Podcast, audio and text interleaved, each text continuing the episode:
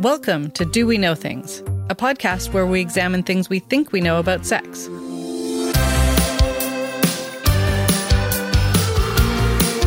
For this episode, I'm going to flip things a bit and play you the Succeed Under Stress podcast, where I was interviewed by my friend and podcast host, Dr. Jonathan Horowitz.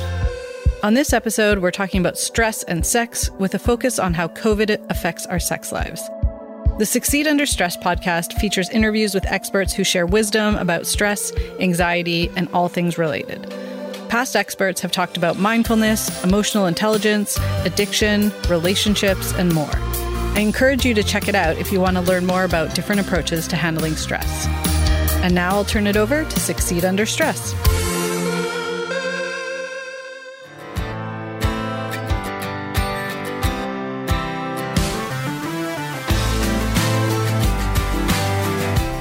Welcome to the Succeed Under Stress podcast, where we feature top business leaders who are finding innovative ways to help people and companies succeed under stress. Now, let's get to it. Hi, folks. Dr. Jonathan Horowitz here. This is the Succeed Under Stress podcast. I'm a clinical psychologist, and I'm the founder and CEO of San Francisco Stress and Anxiety Center. And I created this show because in my experience helping people develop resistance to stress, I got really curious about what were different perspectives on stress and what were different approaches for helping people to manage it in their day-to-day lives.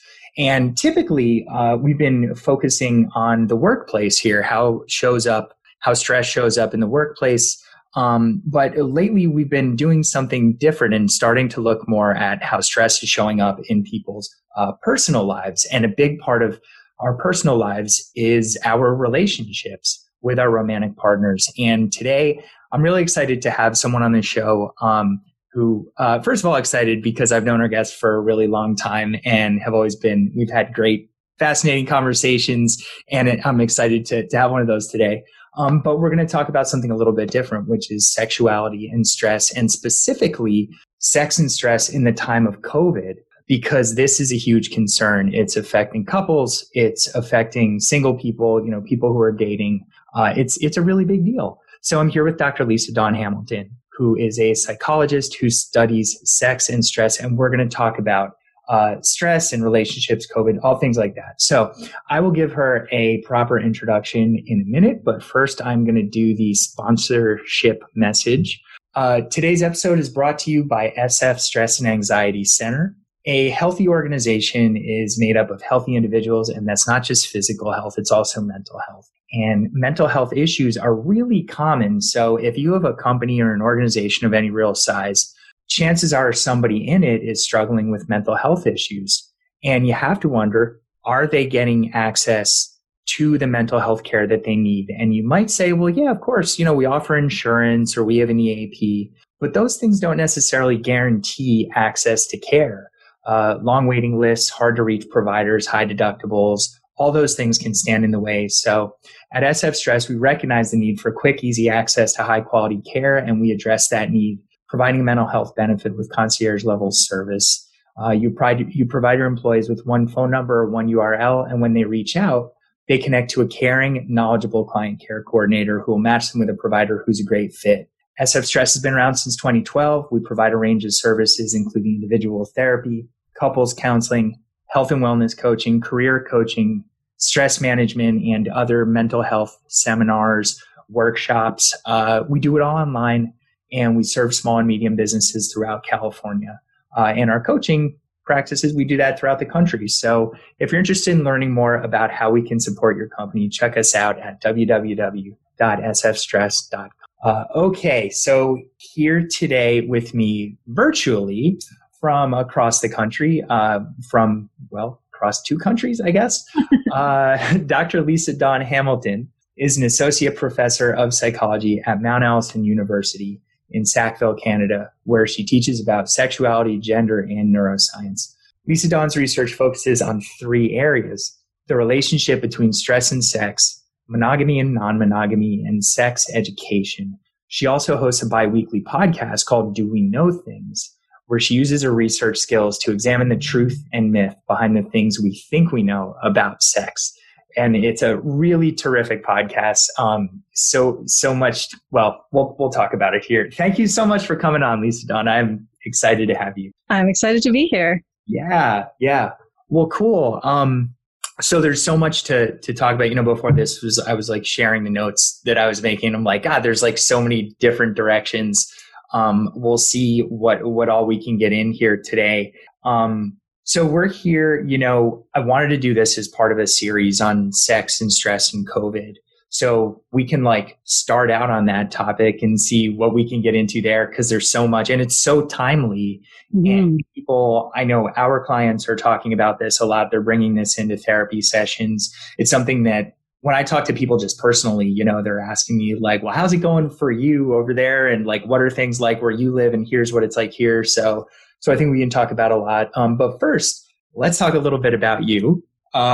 Just how did you get into, so you study sex and you study stress, and it's a fascinating niche, right? And how did you get into that? It all began when I was a sex educator as an undergrad in Vancouver. I worked for an organization called Options for Sexual Health, and I knew I wanted to do something sex-related in the future, and decided to apply for graduate school in psychology. And I basically looked at all sorts of programs related to sex and ended up at UT Austin, which is where I worked with Cindy Meston, who's a major expert in the field of clinical sexuality research. But I really wanted to do neuroscience research, and so I had to find a secondary supervisor. And so I worked with someone whose expertise was in the area of stress. And so before coming to grad school, I hadn't thought of putting sex and stress together. But then when I had these two advisors, one who studied stress and one who studied sex, I was like, oh yeah, I could put these two things together. And that really started my journey, and I was just completely obsessed with it. Yeah. You know, it's interesting you say that you didn't really think of putting sex and stress together. Even though I specialize in anxiety and stress, like it's certainly not a big part of what I studied when I was in grad school. You know, my lab, our research area, we didn't do anything around it. And then as a clinician, I tend to think of those things pretty separately, so much so that when I was thinking about guests, it's weird, but it didn't occur to me to have you come on the show, because in my head, I was like, oh, well, you do like sex research and like that's over there, whereas stress and anxiety stuff is over here. What could the overlap possibly be between those two things? Then we started talking about it and I was like, oh, duh, you know? So, and the work you do is completely research. So you don't work with people clinically, right? But the research you do very often overlaps with clinical disorders. There's a very clinical component to the work you've done. Yeah. Well, I study people who actually don't have disorders. So people who have not experienced problems with their sexuality, and I do it in different ways. So I either bring them into the lab, we stress them out, and then show them erotic videos and measure their arousal, or I do survey-based studies. And so one of the reasons I study people without problems is to show how stress can potentially cause those problems when it comes up. Or not. I also study the fact that acute stress often is good for sex because it gets your blood pumping and, you know, things tingling. And then after the acute stressor, that can actually be beneficial for sex. But then with chronic stress, of course, it's this oppressive thing that's hovering over you, ruining your sex life. So in a lot of ways, it sounds like the impact that stress has on sex, it's similar to its impact on other activities. Right? You know, an acute stressor, like if you're looking at something like performance on cognitive tasks or productivity or work, which is usually where my head is at in the work I'm doing, is like a little bit of stress over the short term gets you focused. It's a good thing. But when it's chronic, that's when it starts to cause problems. Yeah, absolutely. So if it's a moderate level of stress, that sort of optimal arousal window, then that's good for you for sex and for cognition. And then if it gets too much, like if the acute stressor is too high, you can't focus on anything but the stressor. Like it will affect your ability to focus on erotic cues, for example. But then if the stressor, even if it's moderate, extends for days and days and days and months, then it's going to have a negative effect on many aspects of your life. So something like a pandemic as a stressor. How, well, first of all, how do you measure the size of a stressor and how do you measure the chronicity? You know, where does something like COVID fall on, you know, how big of a stressor and how chronic of a stressor? It is challenging to measure something so sort of wide ranging because it's going to affect different people in different ways.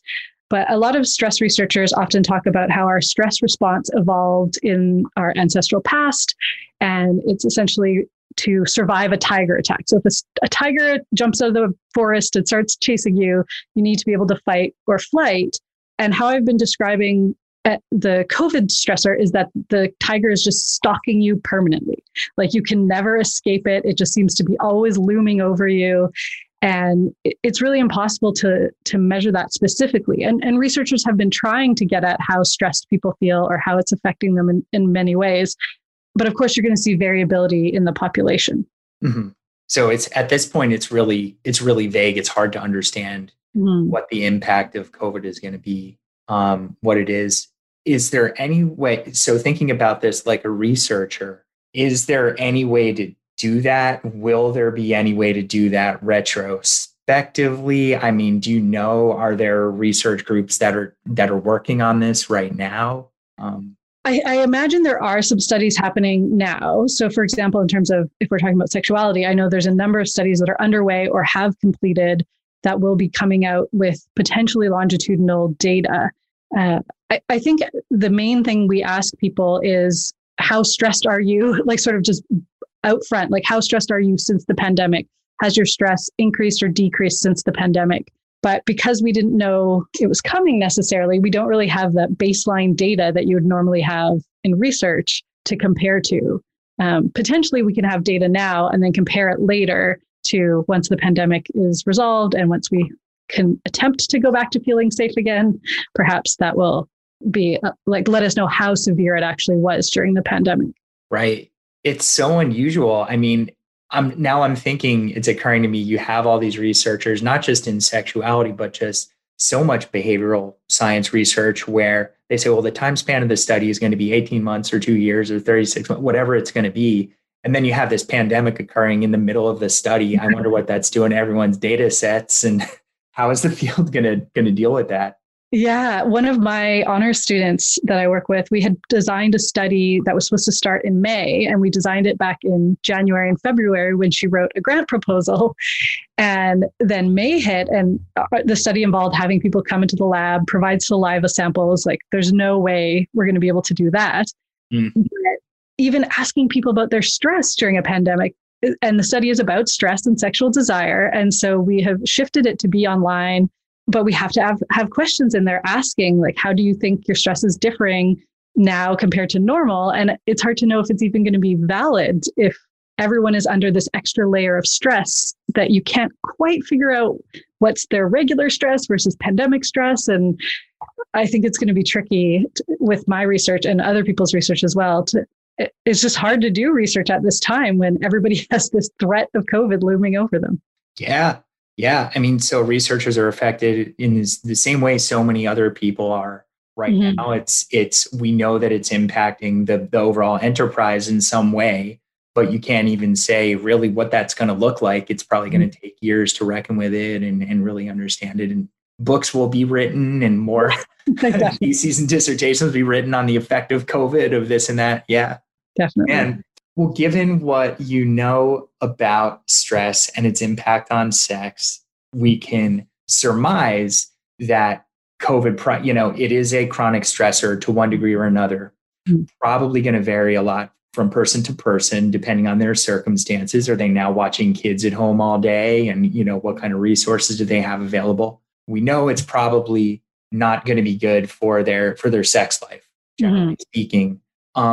What do we know past that? Like, I'm curious, because I know sort of, okay, so as a clinician and as someone who works with clinicians all day long, and, you know, I'm hearing about what clients are bringing up, you know, I'm hearing a lot about couples and difficulties that they're having, even in times, and even during normal times, you know, couples who spend too much time together and don't get enough time apart. That can be difficult. That can negatively impact sexual desire. That can affect chemistry. You know, you just get too much of each other, right? And going through any sort of stressor as a couple can be really difficult. Yeah. I mean, what else, like what else is happening for couples right now? Well, there's been one study that I know of in the US that's come out so far that actually speaks to this a little bit. And it was based out of the Kinsey Institute. And they found that on average, couples are reporting less sexual activity overall. And singles are also reporting less solo sexual activity. So sexual activity with a partner, but also masturbation across the board seems to be down for people as well, which could be a sign that stress is interfering just even with our ability to desire sex. But one thing they did notice, or they found in their study, was both for solo behavior and for partnered behavior, 1 in 5 people in their study of Americans found that they had added something, or at least one thing, to their sex repertoire. So even with this looming threat of stress, even with being stuck together all the time, maybe that drives the need for novelty and innovation, right? So as Esther Perel always says, novelty is important. And so if you're bored and you're staring at each other all day long, bringing some novelty into your sexual life can be beneficial. So things that were reported in the Kinsey study were new sexual positions or sharing new fantasies with a partner. Or some people reported that they had never sexted before. So if they were single and they've started sexting with people or sending nude pictures to people. And so it's also a time for innovation, perhaps. Yeah. No, that totally makes sense. I mean, if you think about the innovation around how we're meeting at work and the ubiquity of Zoom, and how, a year ago, we couldn't get therapy clients to do online therapy. I mean, some would, but it was like not many. And even therapists didn't want to do it. And now it's just the norm. Makes sense. Sexuality would go online in the same way because it's what you need to do. And then people, I imagine there's like initial resistance to it with some people, but then it just becomes part of what you do. I was also going to add, in terms of couples, I think it's important to carve out time for sex and carve out time to specifically focus on sex or sexuality, because if our brains are always elsewhere, so focusing on work, focusing on kids, worrying about COVID, and this is relevant anytime, but I think particularly now when we're jammed together a lot, explicitly making time for sex or sexual connection or just attending to sexual cues or erotic things, whether it's by yourself or with your partner, I think can remind you that you actually like sex and want to engage in it. Mm-hmm.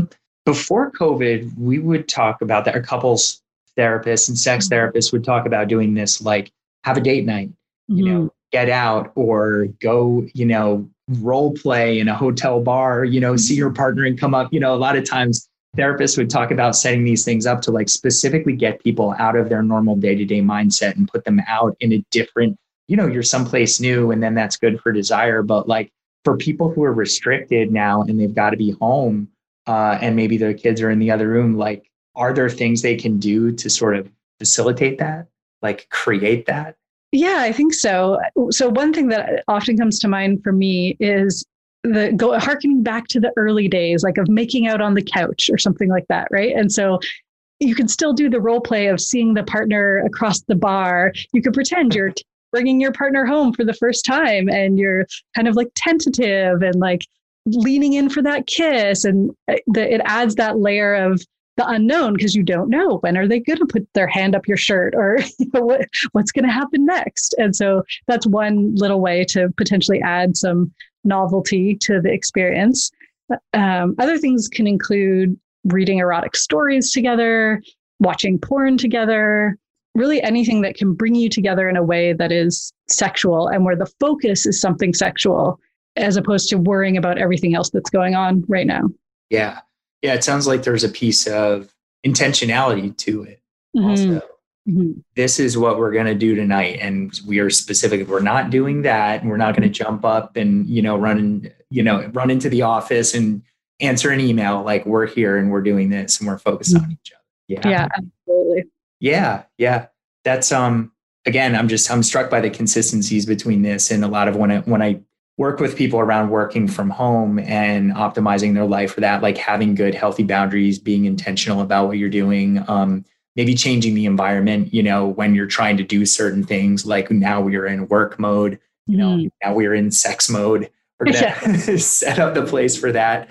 So yeah. Okay. So this is another thing that people are going to have to adapt to.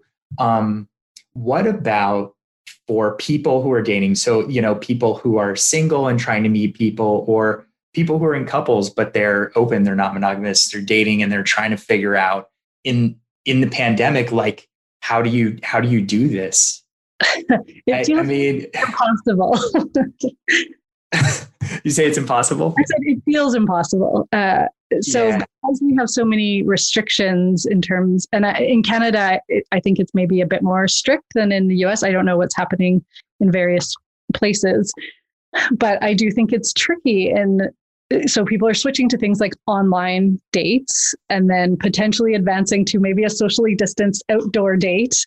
But then making that decision when it is appropriate or reasonable to come into physical contact with another person, I think it's tricky. And that itself is a source of stress. And in terms of non-monogamous communities, I know that a lot of people have been saying to just not go outside of your bubble right now, sort of have your closed bubble. And if you have partners outside of that bubble, it's going to have to be distant because of the risks involved that are so much more heightened than they normally are. Yeah. Ugh. That's so, it's grim, but totally understandable. You know, I mean, it's like everything else now. Mm-hmm. There's just this very real set of restrictions that we have to deal with in the interim, you know, until we get to the other side of this.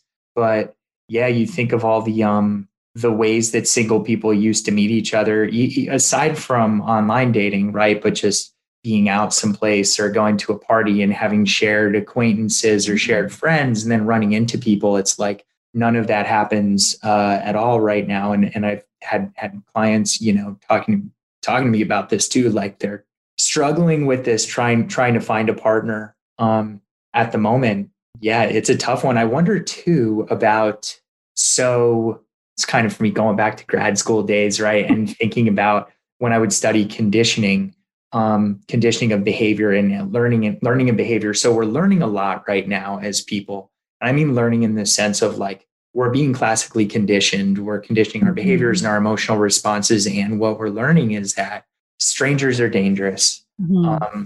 There are a lot of things, you know, disgust can be conditioned. And so we're developing disgust responses to things that were benign before. You know, it's like some stranger puts out their hand to shake your hand and it's like, whoa, what is this? You know, that's ew.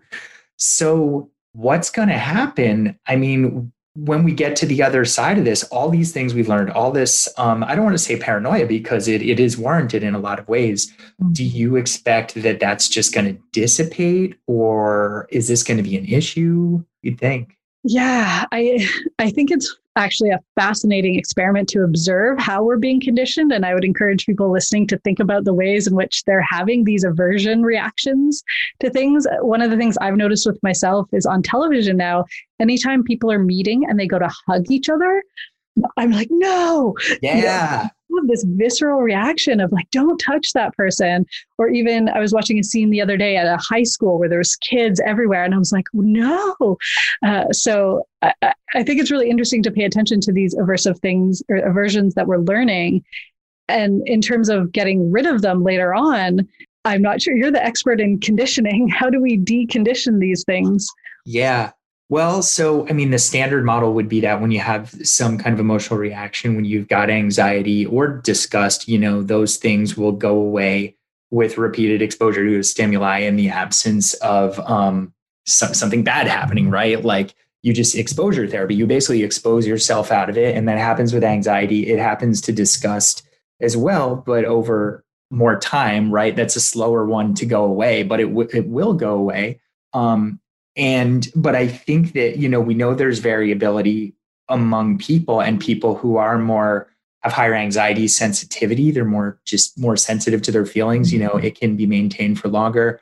People who tend to be more avoidant in general, you know, and people who have beliefs that maintain those things. So though it's going to be slower to go away for them. So I think all which is to say, I think you're going to have some people who get right out there and they put themselves back in the world. I mean, I even saw this during the summer when it was like it started to decrease. There were some people who threw themselves back out there in the world, but I think the people who are more prone to be anxious, the people who are prone toward obsessive compulsive tendencies, or people who are more prone to disgust, like you'll probably have some subset of people who are going to continue to struggle with this for a long time. Mm-hmm. People who have health-related anxiety, medical anxiety, I think it's going to be a rough go for those people, even especially if there's a period where most of the world goes, okay, we're back to being normal. And then there's some people sitting there like, no, it's, you know, we're not comfortable doing that. Mm-hmm. I would expect to see them coming in for treatment.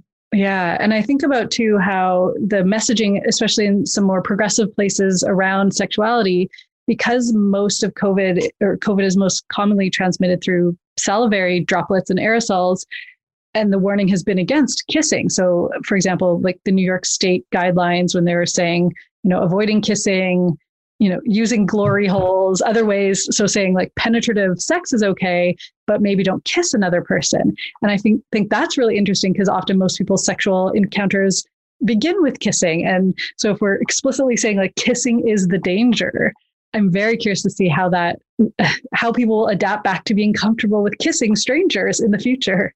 Oh my God. Yeah. Yeah. Like kissing, I mean, shaking hands and kissing, we know are some of the main vectors for the spread mm-hmm. of this disease. And they're sort of seen as, you know, the lowest level for, you know, for people to express affection for one another. It's like, that's at the very bottom of the ladder. Mm-hmm. So yeah, no wonder it's so difficult for people to reckon with this right now. Mm-hmm. Yeah. So this is, I mean, it's messing up everyone's lives right now in a variety of ways. And it sounds like for people who are in couples, the answer is largely around getting creative and being intentional. And then for people who are single, I mean, it sounds like there's just people just trying to adapt to this sort of online dating world, because that's really going to be your best bet right now, since it's so hard to meet people in public. Have you heard anything or done any research into like how standards of behavior in online dating are changing? Like, do you know if the way that people are communicating, or I'm just thinking about like, so there's scripts to it, you know, like, okay, you start to talk and then maybe you exchange some messages. And then traditionally it's like the next step is probably go to coffee or something like that, but that's not really on the table right now. So how are people even negotiating that? Mm-hmm. I would love to see more info about that. I think there's been some media articles of people's experiences just anecdotally, but yeah, it would be very challenging to navigate an only online experience, since so much of understanding if you have chemistry and that sort of thing is physical, right? Like even being able to smell one another, being able to like have some sort of physical contact, even if it's just like putting a hand on an arm, those are such important cues for connection and chemistry. That would be, I think, very challenging without those. But at the same time, there's stories of people, and this is throughout history, of people who've connected long distance through letters or online chat groups, for example, who have formed like these really intense connected relationships on a more intellectual or emotional level before even meeting each other. And those can be success stories. I'm thinking of a friend of mine, actually, who had that exact experience happen. And now she's been with this person for 15 years or even longer than that, I think. And they didn't meet for the first 6 months of their relationship. That is super interesting. Yeah, because that's something, you know, we wonder about a lot. Like, what are the things that make attraction? How much of it is intellectual? How much of it is chemical, right? There's been research, you could speak to it better than I could, but like the t-shirt research where people were told to smell t-shirts, right? Women were told to smell t-shirts of potential partners, and they were able to identify men who they found more attractive, right? Just by smelling their shirts, right? So you do wonder about how important that aspect is in this kind of environment where, yeah, you just can't do that. And I am hearing these stories from people too, where they're meeting people online, Tinder or something, and they're going months and months and really developing these relationships. Or it seems to me like there's more long distance ones that are developing that way as well. But it seems like there would be this moment of like, okay, well, we're finally going to meet each other. You know, how is this actually going to go? Right. Exciting. Yeah. And terrifying. And then, of course, there's also stories that go the opposite way. You form this intense emotional bond with someone, and then you meet them in person, and the kiss is awkward, or they don't smell right to your nose. And it doesn't mean they smell bad. It's just a sense of smell, or our sense perception is really important for our attraction. And yeah, there's all of these physical cues that could go the wrong way. Yeah. So many complications, and we don't really know. I mean, it's from a research perspective, it seems like there's so many good questions in here. Mm-hmm. And like, it would be great to have a better understanding of these things. I'm wondering though, so this, you know, you're in Canada and you're doing this research. And as we talk about it, like, I find these questions just really fascinating in their own right, you know, and it makes sense to me why someone would pursue this research agenda and why it's good for people to understand it. You know, do you ever get pushback from people, or, you know, is that more of an American conservative thing for people to push back on? Like, why are we actually spending money trying on, who cares about t-shirts and like what people smell like, you know? Right. I definitely think there is a difference between Canada and the US. So as you know, I went to graduate school in the US, and my roommate in grad school was also Canadian. And we would often muse about how sexually repressed the Americans were, or just like, there was just like less comfort with sexuality. But even my dad, like, I got a grant to study monogamy and non-monogamy from the Canadian federal funding agency. And my dad was like, so what are my tax dollars paying for? Like, not congratulations on your research grant. And so then I tried to explain it to him why it was important to do this sort of basic research to understand where people were coming from. Because I think knowledge is good for knowledge's sake, but very often the things that we can apply to make the world better, or whatever relevant application, like down the line, I think almost all research that is useful to humanity starts off as basic research, looking at things like when you smell t-shirt sweat, how do you respond to it? So it's kind of like basic research is the building blocks, and you don't really know how that's going to show up, like how you don't necessarily know how we're going to benefit from doing that research, but there's value in pursuing it on its own. Yeah. Even if you think about coronavirus research. So there's been researchers around the world who have been studying these coronaviruses for decades. And it was sort of an unimportant area of research because this was seen as not a big threat. And so they were studying it just to understand coronaviruses better. And then now, of course, they're the most important people and most important resources we have. These people who are studying this sort of niche area of immunology, for example. Yeah. So there's a sense in which, and when you're doing this research, it's kind of in a way, so you're pursuing these questions. You don't really know what the overall value of them is going to be. Like, you can't necessarily always make a tie to like, here's how someone's going to make money off it, or it's whatever, which often it feels like is at the bottom of a lot of research, right? Like, ultimately, who is this going to benefit? But you have to be able to kind of press on and do that. That's, what was I going to ask? Sorry. I wanted to ask about, because I listened to your episode about porn. And so do we know, because you said before that people were reporting like that there was less sexual activity across the board. What do you think about porn though in the time of COVID? Like, I remember hearing somewhere that Pornhub was saying that their traffic was up and people are more likely to be using porn. Have you seen any evidence for that? Yeah, there's a couple studies out that I've seen. So one is that Kinsey study talked about increased porn usage. And then there's a few studies from Europe as well, and reports from Pornhub itself saying that porn usage has increased during the pandemic. So people are trapped at home, which is interesting though, because people are reporting potentially less or the same amount of masturbation, but the porn usage seems to have gone dramatically through the roof. Which maybe people are just watching it for sport or watching it longer. I don't know. They're watching it as connoisseurs. They're writing reviews of it. Yeah, thinking of creating their own, perhaps. Yeah. Or maybe they're not being honest in their responses as well. There's that. So is that, I know that there are people online who talk about avoiding porn. There was this thing recently, seeing on Twitter, there are these guys talking about like some 30-day challenge where they weren't going to masturbate for 30 days. And there seems to be this movement out there. It's like a subculture of guys who are doing that.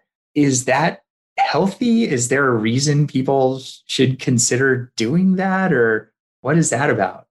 That's an excellent question. So from what I gather, the common thing that people start with is No Fap November. So that's the 30-day challenge where you go throughout November and not masturbate. And it's very often men specifically who are doing this.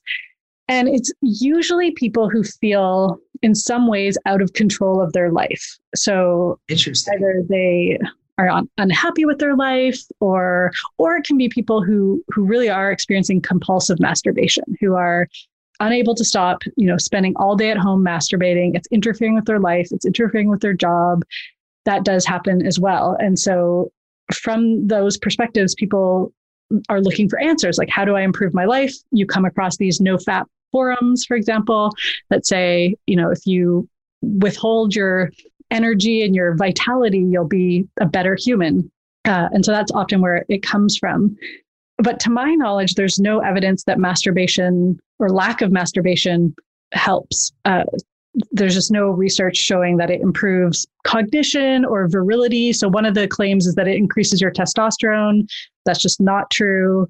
I think I covered that in an episode shortly, or no, it was in the pornography episode of Do We Know Things, that I looked into the research and found that actually, no, the testosterone isn't really affected if you don't masturbate. If anything, engaging in sexual behavior increases testosterone because it signals to your body that more testosterone is needed to create more sperm. Mm-hmm. And then the flip side of that, the benefits of masturbation are things like stress release. There's evidence that it can reduce the risk of prostate cancer down the line. So the more you ejaculate throughout your life. And so in general, if an individual feels that their life is benefited by stopping masturbation, awesome, go for it. Mm-hmm. My concern with that, though, is that people then start flagellating themselves if they screw up or relapse. Like I see a lot of language around relapsing for masturbation. Yeah. And then of course you then enter the shame cycle of, oh, I'm a terrible person because I can't stop this thing. And oh, look, I did it again. And oh, I feel bad. So I'm going to masturbate to feel better. And it just gets into a vicious cycle.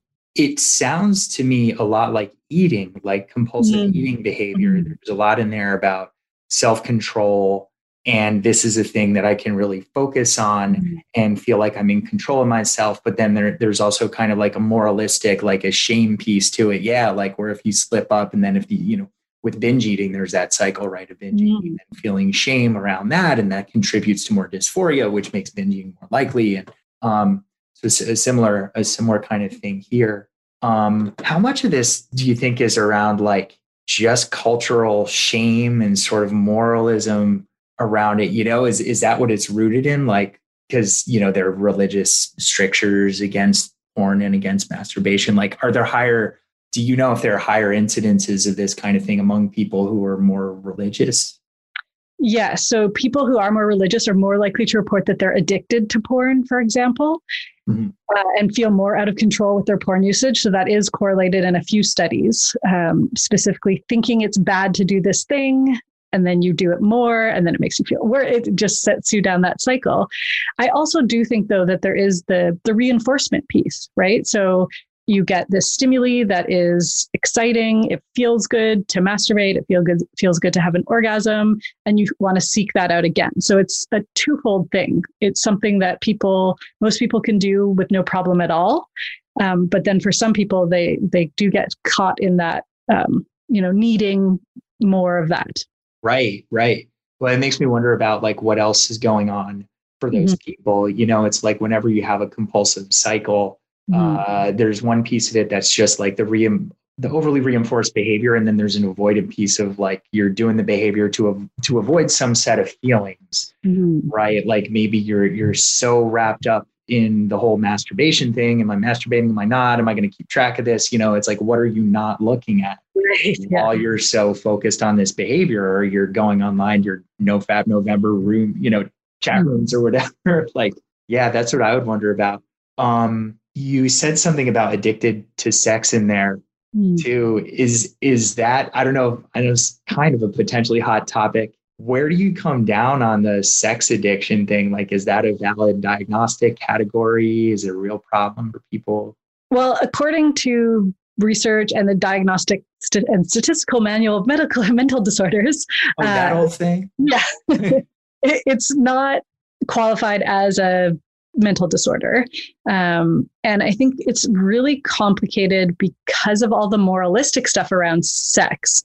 And I mean, there are behavioral addictions in the DSM, but sex seems different in that the people, very often the people who have sex addiction or porn addiction, or whose therapists tell them that they have that, or if they feel like they have that, it's really a relative thing. So it's more based in their shame around the behavior, whereas someone else who might masturbate just as much or have sex just as much and enjoys it and feels fine about it, and it's not having a destructive effect on their life, you know, they wouldn't be, from the outside, someone might say, oh, this person's addicted to sex, but the diagnosis of addiction seems to come with the moralistic components of it. I don't know if I'm quite getting at what I'm trying to say.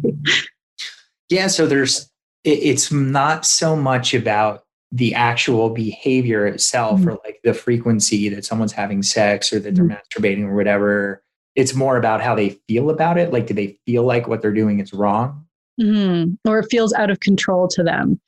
And from my perspective, I don't think addiction is a useful way to frame pornography use or sexuality. I think for porn, looking at more through like a compulsive behavior lens or an impulsive behavior lens is probably more useful, because then it's telling you like, what is the source of, like what's triggering this?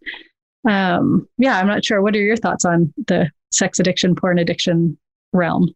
Yeah, I would be inclined to agree with you there. I do think looking at it as a compulsive behavior probably makes more sense than an addictive behavior. Addictions are definitely not my specialty. But when I think about addictions, I think more in terms of physiological dependence. And I think there can be an unfortunate tendency for people. I don't know if these are actual like academic psychologists or if this is more like the self-help kind of industry, you know, that comes up with this, but I feel like I see a lot of behaviors called addictions that really don't necessarily classify as addictions. And there's a way to kind of disavow responsibility when you blame, when you say, well, this is not me, this is an addiction. Even for substances, I don't really, I have a little bit of difficulty with this idea that like you're completely out of control of your behavior. Like the kind of AA model of like, your drinking is completely out of control and it kind of owns you, right? I do understand that as a psychological technique or something, seeing it in that way when you're in it, when you're a person who's in AA, that can be helpful for a number of reasons, helping you like work through the shame and reckoning with things you've done, you know, seeing in that way can be healthy. But from the outside, I don't know, I'm very wary of that. I kind of got off on a tangent there, but like, yeah, I feel like for the most part, when it's behaviors that you can choose to do or choose not to do, I think it makes sense to look at them as being compulsive or impulsive and think about the conditioning behind them. Like, how did you get into that place, right? Like, and then, so if I work with clients around anything that's compulsive or really any kind of behavior that's complicated, I would want to have a functional understanding of it. Like, okay, so how did this behavior come about? Is it consistent with your values in your ideal world? If you did have control over it, what role would it play in your life? How much would you be doing it? You know, so like if you're sexually compulsive, okay, how much sex would you actually want to be having? Under what conditions, with what people? And then we can start there, and then we can work backwards to like figuring out how we would get you there. But it seems like people can, it can get very easily moralistic where someone can just, they'll get in trouble. They'll have an affair or something. Like this has happened so many times with media figures, right? They'll have an affair and then they'll just say, oh, well, it was sexual addiction or it was sexually compulsive. And then they disavow responsibility for it. Yeah. Like that wasn't me. That was my addiction. Right. Yes. And I am not fully comfortable with that. Yeah. Yeah. And then I think there's, you know, there are a lot of, there's kind of an industry around it too. Like there are a lot of clinicians who will reinforce that idea. Mm-hmm. So, yeah. Yeah. And people who've been very critical of it, like David Lee, for example, who's a clinician in, I think, New Mexico, but also wrote a book about sort of the myth of sex addiction. He talks a lot about pay attention to who's making money from claims around addiction and their treatments. And because a lot of the messaging is coming from people who are going to profit mightily off people believing that they have an addiction. Yeah, that makes sense. That makes sense. And when you have something like sex where it's so, it's not even clear what's normal, right? Mm-hmm. Quote unquote normal or like what's normative. I think it's very easy for people to believe that they have some kind of a problem with something, right? When maybe they don't, you know, maybe it's just, it's like, maybe you're off 5 degrees, you know, you don't need to do 180. It's like, you just need to make some adjustments there so that it fits into your life better. You feel good about it. Your partner feels good about it. And it's not this crisis. Mm-hmm. Yeah. It's, it's fascinating though, to think about this. It's just like, it's so, hard to talk about, or let me say, I mean, it's not necessarily hard for me to talk about, I think, or for you to talk about, because this is like in our world, but I guess what I'm saying is I don't feel like there's enough frank discussion around this typically in the media. You know, I will hear things about sex addiction, but still, it's often someone coming on who's very much a proponent of that model. This is a real thing. And then a lot of times there can be like a moral panic component on top of it. Or porn too is one of those things, like it's the scourge of our children. And, you know, in Utah, they're passing legislation to restrict porn. Yeah. And it's really all to avoid having conversations with our children about porn, which anyone who's a parent should absolutely be doing, because they're going to see it. And so talking to them about what it is and how, like giving them a frame through which to watch it. Like, this is acting. This is not real. You know, in real sex, it would look differently. There would be conversations. There would be consent. There would be condoms, those kinds of things. Yeah. Yeah. Well, this is where, and you have a background as a sex educator, right? Mm-hmm. You were saying earlier that, that's how you got into doing sex research. Like initially was doing sex education. Is that something that is still, are you still doing that as part of your work now, like as a sex educator doing research around sex education? Yeah, so I do research around sex ed, essentially looking at what is bad about sex ed, what people want in their sex ed. And I focused a lot on high school and middle school students, but actually this year I'm doing a study specifically looking at adults or sex educators who target adults. So these are people who have YouTube platforms or Instagram channels that are working with adults and talking to them about what they've missed, like what their needs are for sex education. Because even as adults, we still need sex ed. I also have started a company called Sex Ed East. And so I do sex ed for grownups out here in Eastern Canada. And I also teach about sexuality, and I see my human sexuality class at university very much as sex ed. Like one of my objectives for the class is to help these students have a better sex life. Yeah. Yeah. And so what is that? Like, what kind of misconceptions or beliefs that do you commonly see people coming in with? Where do you start? I would say a big one. Well, the concerns that people have generally are, am I normal? So everyone worries that something they like or something they're into or the way they need to be touched to have their orgasms or whatever. People are always worried about, is this normal? And my answer to that is always yes, like no matter what it is. And even if it's not normal, even if you're the only one, like everyone is different. There are different things that appeal to different people. And I think because we don't talk about it, there's so much fear about being abnormal. And having a fear of sharing that with partners, like what your actual desires are, what you actually need to connect with another person or have an orgasm. And so that's something that comes up a lot. And then I also think just generally not being able to talk about sex or feeling uncomfortable talking about sex, which I think factors into being able to get appropriate consent around sex, right? So if there's this assumption it should be spontaneous, you should never talk about it, you should just see each other from across the room and, you know, your lips lock and then no words ever are spoken, which makes for often not very satisfying sex. And so figuring out ways to talk more about like, what are you into? What am I into? What do we want to do together? All of those things can contribute to a more of a consent culture, but also like a better sex culture. Yeah. Yeah, that the communication piece is so huge. And it's funny. It's like one of those things that is very simple and also hard for people to remember when they're in turmoil, or not turmoil, but when they're, you know, they're unsure what to do. Like I know as a therapist, so many times when I'm working with a client who has issues in their relationship or they're single and they're having issues with dating, it's like the answer is like, just talk about it. You know, they're like, well, I don't, you know, I've got this thing and I don't know if my partner would be into it and I don't really know how they would react, but I'm assuming that she's thinking this and I really think she's thinking then da-da-da-da-da. And it's like, dude, you should just say that to her. Like what you just said that to me, just say that to her. And I've been a therapy client before many times more than I could say, where I'm like, I don't know this, I don't know that, I don't know that. And my therapist is just like, yeah, you should just share that. Like just say that. Yeah. But it's scary. It is. And then it's reinforced by the culture. It's like, who is it said, the plot of every romantic comedy could just be resolved if the two characters would just talk to one another. Here's how I'm feeling. Oh, me too. Oh, okay. Movie over. It's so true.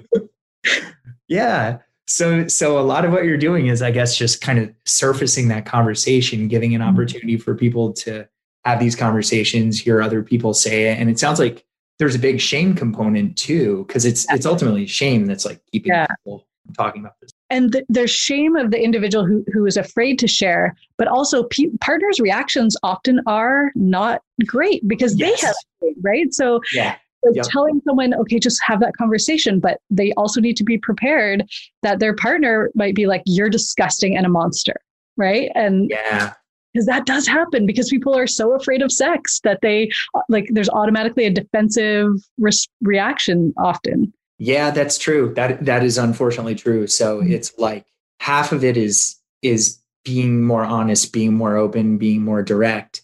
And then part of it too is knowing that you're in a world filled with people who are not necessarily going to be that open and honest and direct. And everybody has their own baggage. Mm-hmm. And when you share things, like it is potentially going to be triggering your partner. And I think especially like, it seems to me as people get older and have more experiences or exposed to more things, do more work on themselves, you know, get more comfortable, it just becomes easier. I mean, I know from my life, getting older, all of this gets easier to talk about, I feel like, compared to someone in college. I mean, working with college kids must be really rewarding just to see the discomfort that people have and to know that like, you're really making a difference with them, right? Some of them may never have had any conversation. Yeah, absolutely.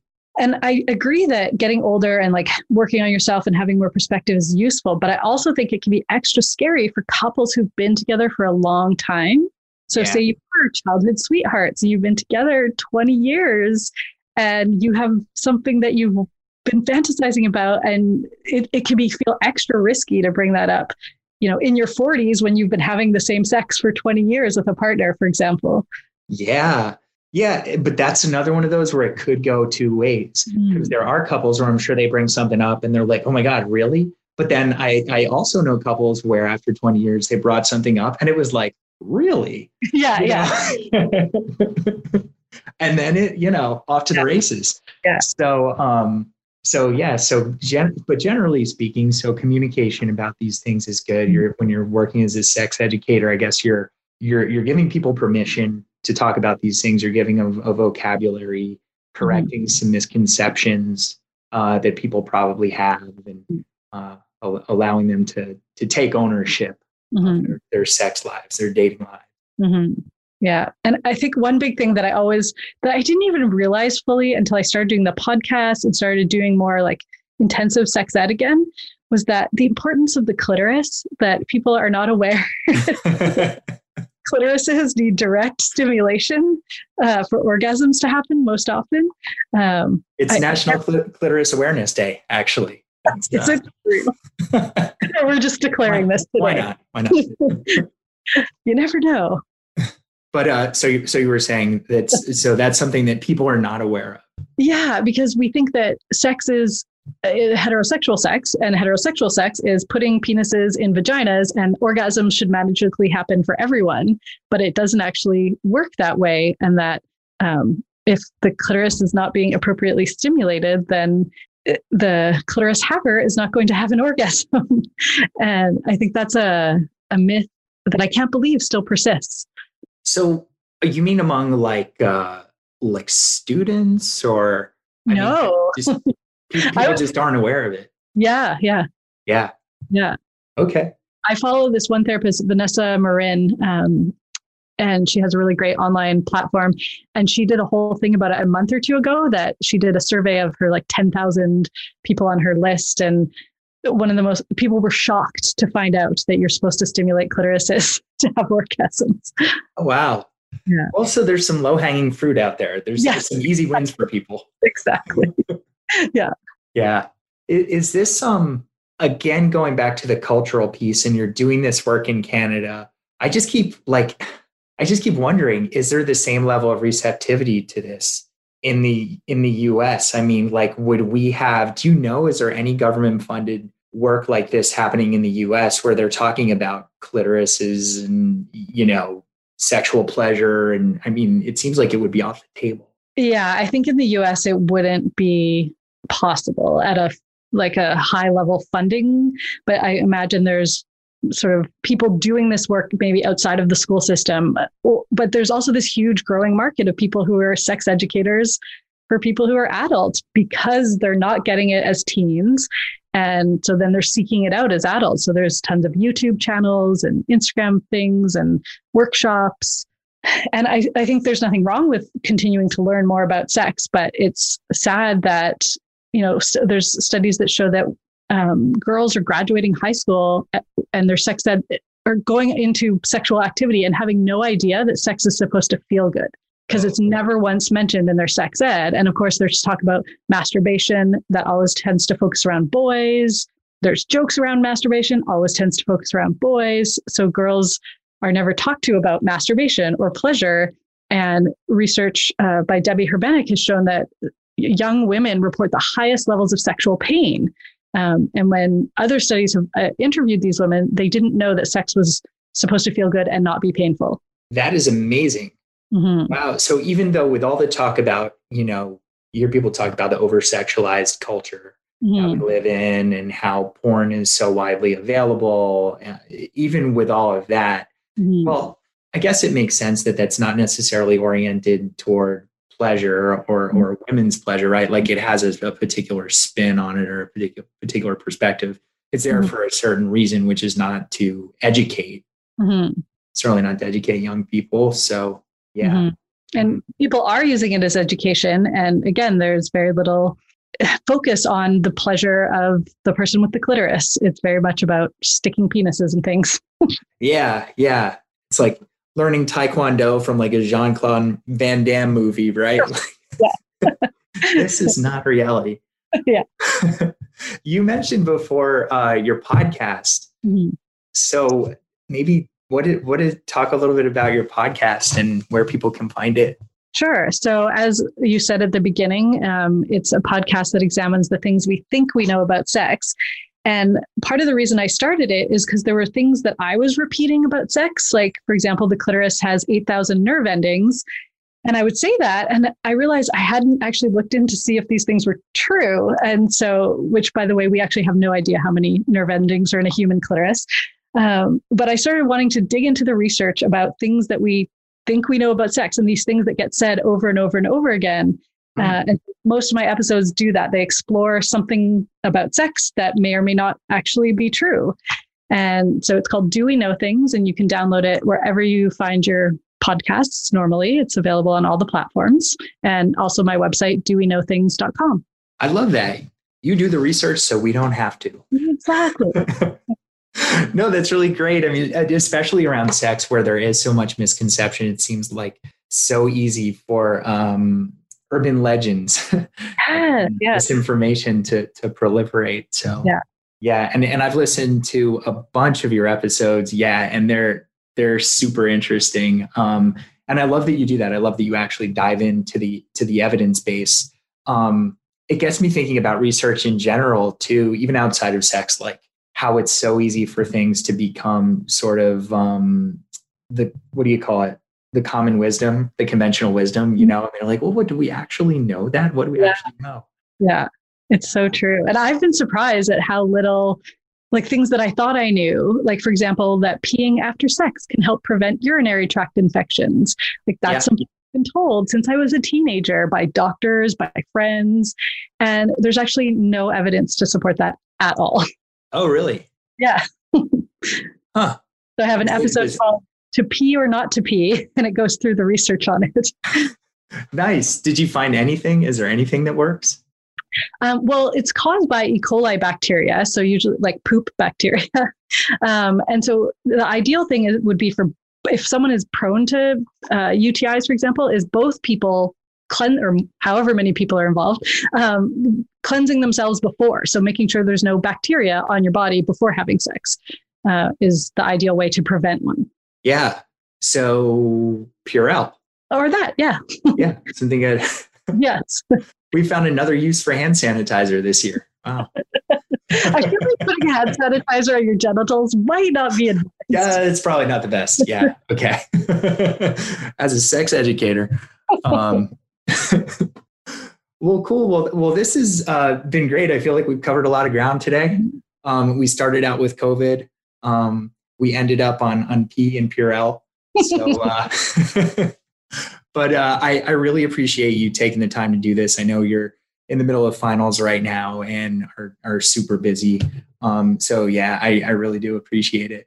And I'm interested to see too, the response we get to this, because it is kind of different from other episodes that we've done. And I know people are usually really excited about sex and interested, as you know. So yeah, I'll let you know how that goes and what kind of response we get here.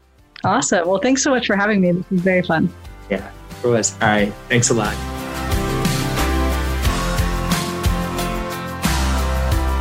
Thanks for listening to the Succeed Under Stress podcast.